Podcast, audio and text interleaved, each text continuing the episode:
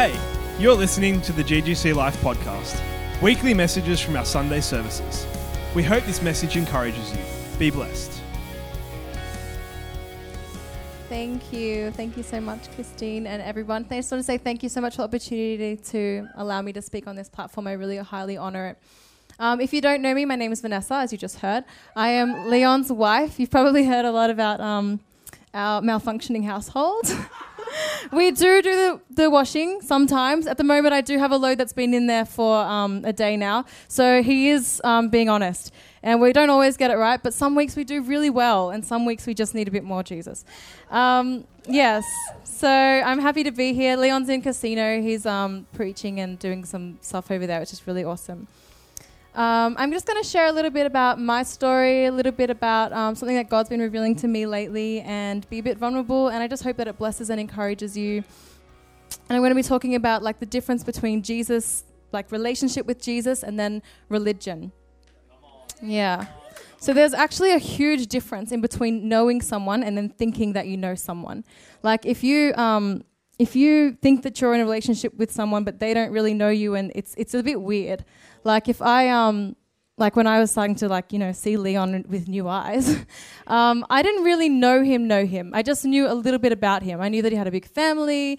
I knew that he um, liked um, you know, people. He liked fashion. I could tell by the way he dressed. I'm like, okay, he likes fashion. I could see that he liked music, but I didn't really know about his personality. I didn't know what his favorite food is. I've learned since then that it's actually all of the food that ever was.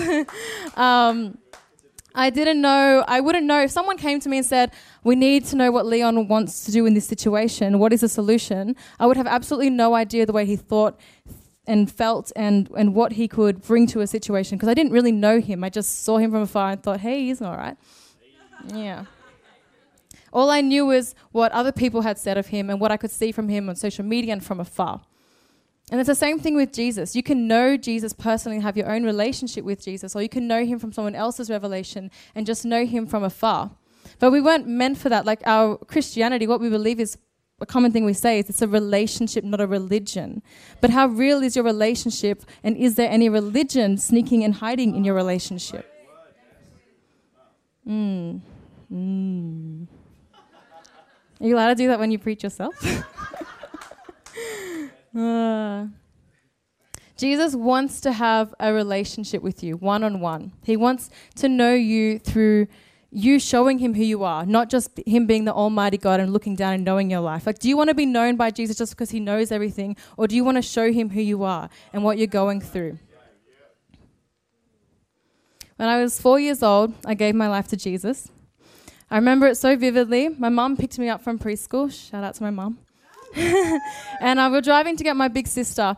And um, she told me we had the divine conversation, the most important conversation I've had in my life.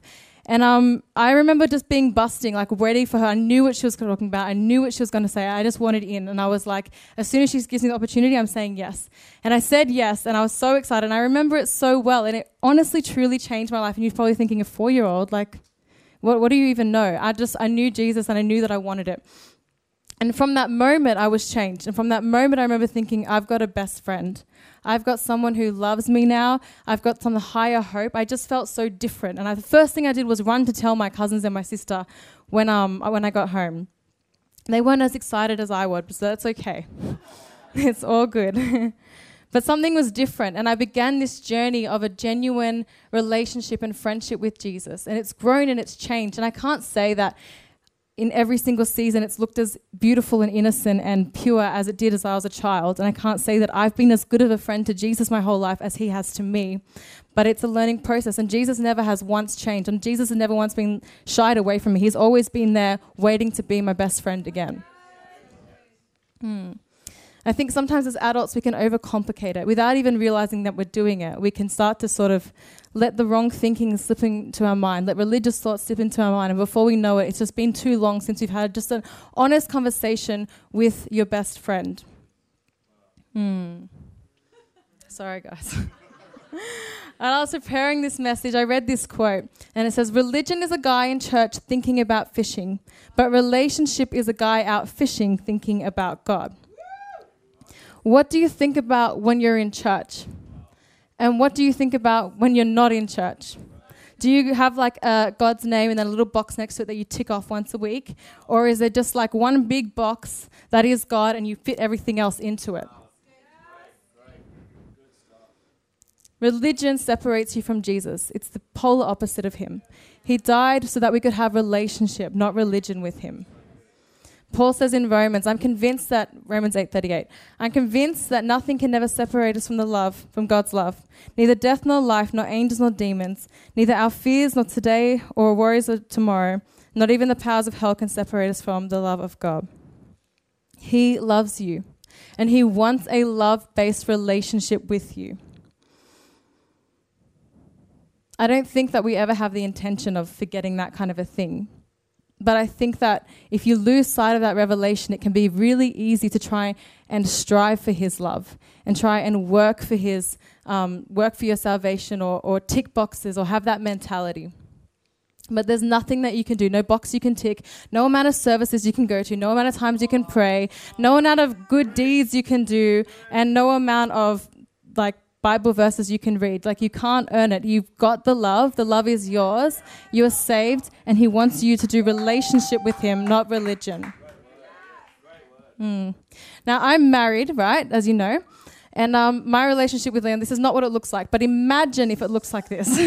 so imagine if I just tried to be the most perfect wife and always did the washing, always ironed it. He does the ironing.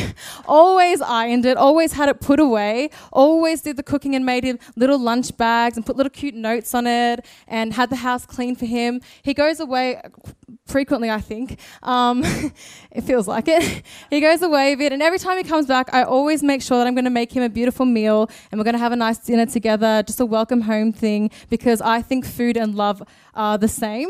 And I love to show, I love to show love through food, and he loves to receive it through food, so it works quite well. Um, so I always try to do this. And, and imagine I'm just buzzing around and just getting everything perfect. And then Leon gets home from this trip. I've got the table beautifully set. The house is pristine, clean. And then there's this banquet on the table. And I welcome him in the door and I say, okay, enjoy, I'm leaving. Like, how often do we try and get everything perfect for Jesus and then walk away when he comes to us? Because we're just about getting it done for him. Don't leave Jesus at the table alone. If your house is a mess, that's fine. If your table is like broken and missing a leg, that's all good. He wants to sit there with you no matter what. It's about doing life with him and having relationship with him in the midst of whatever it is that you're going through. I recently found myself feeling really um, weak and insecure. I had a bit of a bad moment recently, and um, I just felt really silly and, and mixed up about my calling and how God really sees me and am I really supposed to do that because if I am meant to do that, shouldn't it look more like this? And um, I had a bit of a measuring tool, I realized, this little stick, and I was just thinking, okay, you're minus two there. You need to add, definitely pick up more there. Like you're really low down over here. Like you've got work to to do.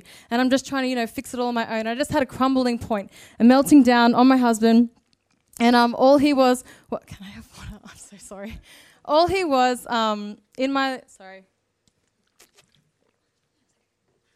All he, um, in the midst of that, instead of giving into my feelings and emotions, he just encouraged me and spoke God over me and spoke, um, spoke truth over me and just prayed with me. But then he had to leave, and I had the choice to either sit down in this little wallowing mess or just get up and go to Jesus.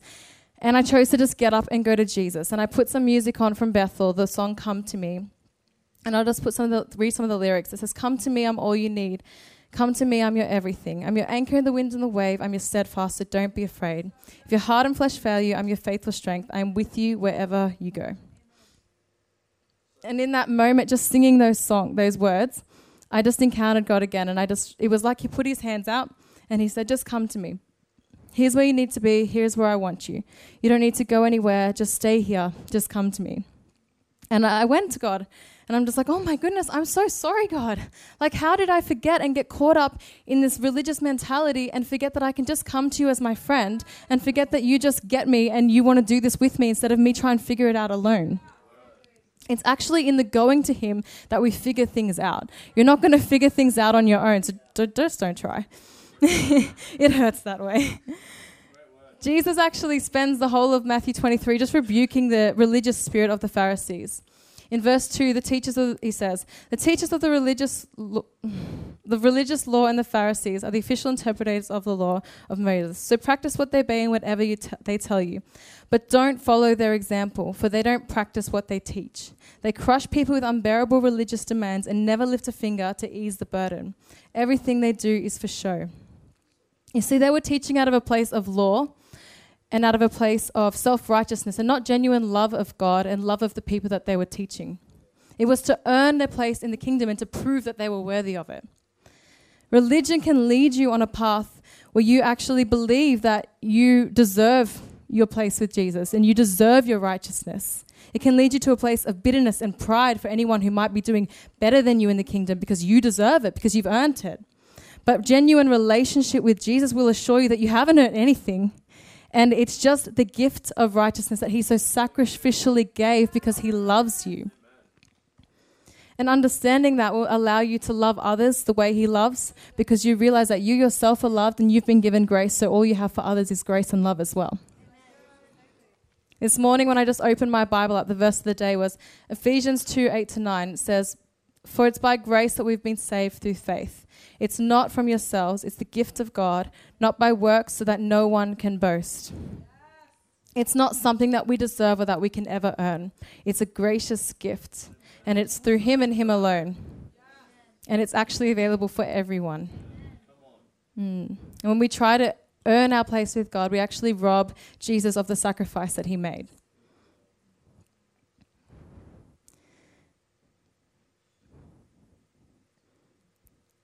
Um, yeah. I was reading the parable of Luke 15, and um, you can see in the you can see in the um, in the older brother, he has that spirit of pride that he deserves it because he's done what's right. The other brother went away and squandered it. He doesn't deserve it, and he says to his father, "But when why haven't you celebrated me? Like I've done everything. I've done everything right." And his father just says to him, "I'm paraphrasing, if you couldn't tell." Um, his father just says to him, like it's not it's not just about that. Your, your, your brother has come home. His love for us is unchanging. It's not about it's not about trying to make sure that we do everything right. If you've messed up, if you've done the wrong things, the place to come and be is the house of God. He wants his arms out there open. And it doesn't mean that we take advantage of that and we just live the way that we want. We have a response to that, and the response to that is out of love, we become obedient, not of out of obligation. Don't be obedient because you feel obligated to. Be obedient because you love Him. And come to Him because in that, in you, having that relationship with Him, that's where the growth happens and that's where the change happens. It's not going to happen on your own. So I just want to leave you with those two thoughts. Um, the first thing, you need to know Jesus. You need to know him as your friend, include him in your days. Just be really honest and be really vulnerable and get to know him one on one. Don't get to know him through someone else and don't just wait for him to, to figure you out. Like, talk to him, do life together. It's so simple. It doesn't have to be some big spiritual freaky thing. It can just be you walking outside and saying, Hey, Jesus, how are you today? Hey, Jesus, like I like to tell Jesus about the weather every morning, as I told the youth on Friday. If I'm walking to the car, I say, "Hey God, it's a nice day. like, good job," um, and just just welcome Him into my day, and just start the day and open the com- conversation line. It's just a simple thing. It's but it's practical, and it gets you on tune that you're speaking with the Heavenly Father every day. Don't just schedule meetings with Him. Do life with Him. Your friends, and be the be a good friend to the most faithful friend that you're ever going to have, because you're never going to get a better friend than Jesus. And number two, don't forget that you have right standing. Don't forget that He died for you out of love, out of grace, that you're saved. You don't have to earn anything, so just live freely and live humbly. Live in obedience out of love and honor. Because the moment we let obligation become our motive, that's when we start to let religion slip in and take root. So it was for love that He gave, and it's out of love that we give back.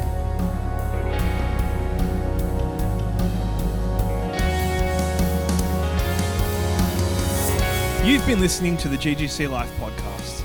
We hope this message has encouraged you. For more, please visit our website, ggclife.com, or email us, ggclife at ggclife.com. From our house to yours, be blessed.